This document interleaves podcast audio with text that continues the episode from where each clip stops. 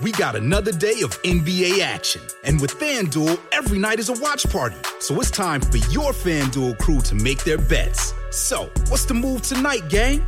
You know that new customers who bet $5 get $200 back in bonus bets if you win. Woo-hoo, we're heating up, fam. Bet all the stars with all your friends and make every moment more only on FanDuel. New customers bet $5, get $200 back in bonus bets if you win.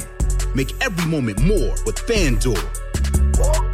It goes down in the DM. It go down. It go down in the DM. 21 plus and present in Virginia. First online real money wager only. $10 first deposit required. Bonus issued is non-withdrawable bonus vest that expires seven days after receipt. See full terms at fanduel.com slash sportsbook. Gambling problem? Call 1-800-GAMBLER. Welcome to another edition of the Go Noles Podcast. I am your host, Gregory McCoy. This podcast is by a fan for fans. I am not a journalist. I am not a reporter. I am not an insider. I do not work for a website. The majority of my content comes from me, in my opinion. Other information comes from the internet. Today is February 26, 2020. I got about five different segments here for this episode. I hope you enjoy it. First segment is entitled Melvin Melvin Pearsall. Was he a good tight end? Um, I remember going to a game against Wake Forest. Um,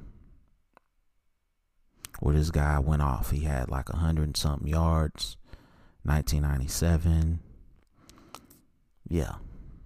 He had four catches for 114 yards and one touchdown. By, uh, I think this was the best game of his career. And I just thought, you know, why were you guys not using him more throughout the season? Why didn't you use him more in the Florida game uh, where we lost in 1997? But uh 94 95 96 he made honorable mention ACC 97 he made first team ACC um he he finished um he was 6'2 255 pounds roughly um give or take there. Um finished his 1990 se- 1997 season again 31 receptions 326 yards three touchdowns. That was the best year of his career. So um like i said that one game that i actually seen him you know dominate was the wake forest game the 1997 year i went to the Miami game, the Duke game, the NC State game, the North Carolina game, the Wake Forest game, and the Florida game. Um, and he had a good game.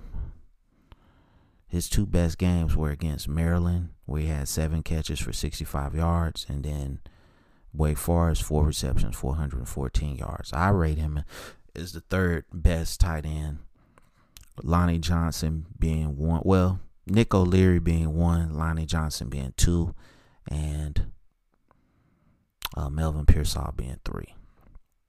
If you guys remember Melvin Pearsall, uh, let me know what you think about him in the comments. I'm going to move on to the next segment, which is entitled Can a Program Transform Strength and Conditioning in 12 Months or Less? You most definitely can transform strength and conditioning in 12 months or less but not to the level of the elite programs. It's going to take a couple years to get to that level. Um, and the players have to want it too. You you can you can tell these you can tell these guys they have to work out for whatever reason you want to tell them, but if they don't want it for themselves, it's it's a moot point. The players have to want to be the strongest, the the most well conditioned, and they have to want to go on the field and dominate their opponent. If they don't want that, it's not gonna happen. And I can honestly say, for the last three seasons, has his team really wanted to dominate? That's the question you gotta ask yourself. I'm gonna say no. I think it's you got players here and there. You know, you know when Cam Akers was still on his team, Cam Akers, um, Dontae Lucas, um, Marvin Wilson, uh, Janarius Robinson, Emmett Rice, and um, Lars Woodby. Those players want to want to win. They want to, you know, dominate. I, I don't see it from the whole team though. Um, I hope Norvell. This this this to me right here is more important than any offensive or defensive play. Um, any recruit that you can get. That's you know it pales in comparison to can you transform strength and conditioning and make this the the the um the centerpiece of your program. I think every great program has elite strength and conditioning, which helps a team go out and dominate their opponent. So let me know what you think.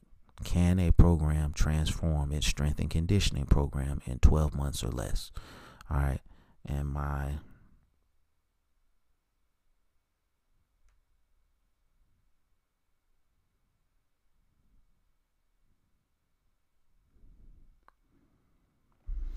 and my um my um my next segment is entitled recasting the justice league all right and um i didn't like who Zack Snyder picked for the justice league so um this would be my um this would be my Justice League if I was repicking it. Wonder Woman, Charlize Theron, Batman, Matt Bomer from White Collar, in case you wanted to look it up. I would keep Henry Cavill as Superman. Um, Aquaman would be Paul Walker. I know he's deceased, so no disrespect. Um, Flash, Chris Pine. Green Lantern, uh, Idris Elba. Martian Manhunter, Liam uh, Neeson. Um, I think that would be a slam dunk Justice League. I don't like what DC has done with the Justice League thus far. Um, I don't like the way they did Cyborg. I don't like the way they chopped up the uh, Justice League film. I want to see the director's cut. Um, I think the best um, DC movie is Wonder Woman and I can't really think of another good one. I mean, the uh, the other Batman movies, and I forget the guy's name. Uh, he was they were pretty good. Um, let's see, I'm trying to find that director's name.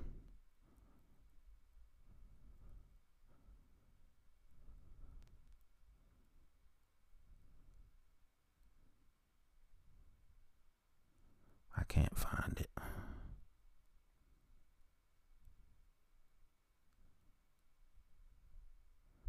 Excuse me for the dead air. Um, they're not giving me. Okay, here we go. Christopher Nolan. His Batman movies were awesome. Um, I didn't like the third installment. I hate when great action movie. I think if Heath Ledger hadn't died, we probably would have seen more Batman movies from Christopher Nolan. But you know, Heath Ledger was such an iconic, iconic Joker that um, you know, you couldn't help but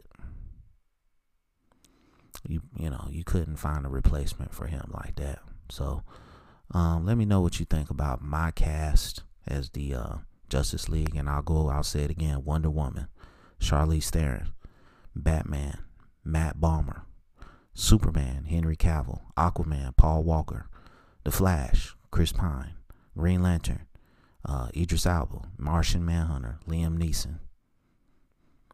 All right. Moving on to the next segment, which is entitled Amari Gainer. Can he take the next step? Um, I believe he can. I think Emmett Rice took this step uh, at, at the end of the season, the last couple of games of last season. We need Amari Gainer to take the next step at the beginning of the season, like Emmett Rice did. Um, he needs to be more. Um, he needs more flexibility in terms of being able to be a great run defender, a great pass defender, and pass rusher. Um, I believe when you play in the 4 3 defense as a linebacker, you have to master all three of those crafts. And um, currently, he's pretty good at pass rushing. Um, needs to work on coverage, needs to work on his run stopping. And then I think you potentially got a first round pick. Um, but the talent is there. He's a good player. I have him. I have him as one of my starters. My starting linebackers again are Emmett Rice, Amari Gainer, and Jaleel McRae. I think um, Deloach and Glenn will play a lot. I think some of these freshmen are going to play a lot. But I got those three listed as my starters. Um, and Mari Gainer is a, a former four star recruit. He's from Tallahassee. And, you know, I just I just see big things for him, man. He has to get that pass coverage down right. He's got to be able to run with running backs and tight ends. And, you know, that's just what you have to do as a linebacker. And he doesn't mind coming up and hitting people. That's what I one thing I like about him. So we'll see what happens with Amari Gainer. I'm to move on to the next segment, which is entitled The Most Nagging Injury to Have as a Football Player, in my opinion. There's several nagging injuries now. If you've if you've ever had a stinger in your shoulder, if you've ever had a sprained ankle, um, you know, those injuries don't they wouldn't keep me out of a game if I played. Um, but they are very nagging. I've had both of those injuries um, when I played high school football. Um, the stinger really doesn't bother you until you try to lift your arm up. And I play defense, so if a receiver was about to catch a pass and I had to lift my um, arm up to try to defend the ball, that's when it hurt and um, I actually got injured on kickoff coverage. Um, I actually hit the returner with my shoulder, and just immediately, just, you know, you just felt the pinch. And it's just like, as soon as I came off the sideline, I'm holding my shoulder, and my coach like, "You got a stinger," and you know, just couldn't lift my arm up for about a month. Then it just went away and that was it. And the ankle, I rolled my ankle in practice. Um, swelled up like a grapefruit. Had to ice it. Lucky, lucky enough, I had someone to wrap it, cause it was just, it just killed me. And um, you know that was you just can't run at full speed when you have a uh, sprained ankle. I mean, you can walk on it fine. It really doesn't hurt.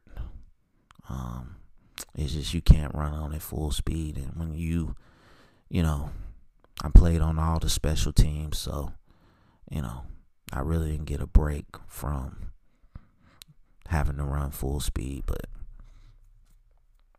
it was all good, man. I got through those injuries and, you know, I didn't miss any time on the field, but it sucked really sucked having injuries. Um, I'm trying to think.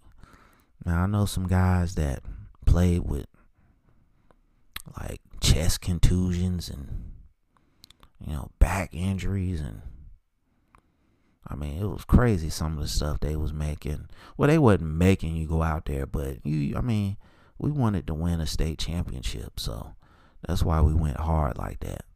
I mean, if it wasn't a break you know, if it wasn't a um, concussion, um, and they really didn't diagnose concussions, it was just like if you got hit and you didn't get up, you know, but you had all your faculties moving, but you couldn't, we just said it was a concussion.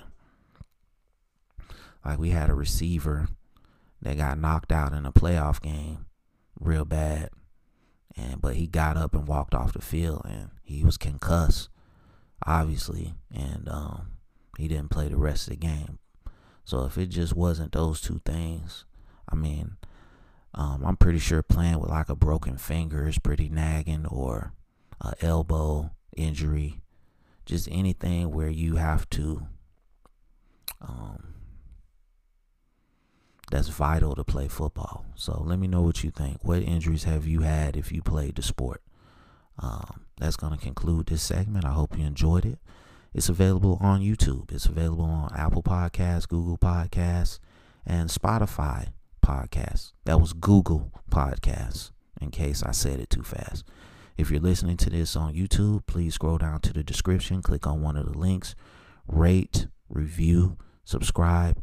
I appreciate all the people who listen on a daily basis.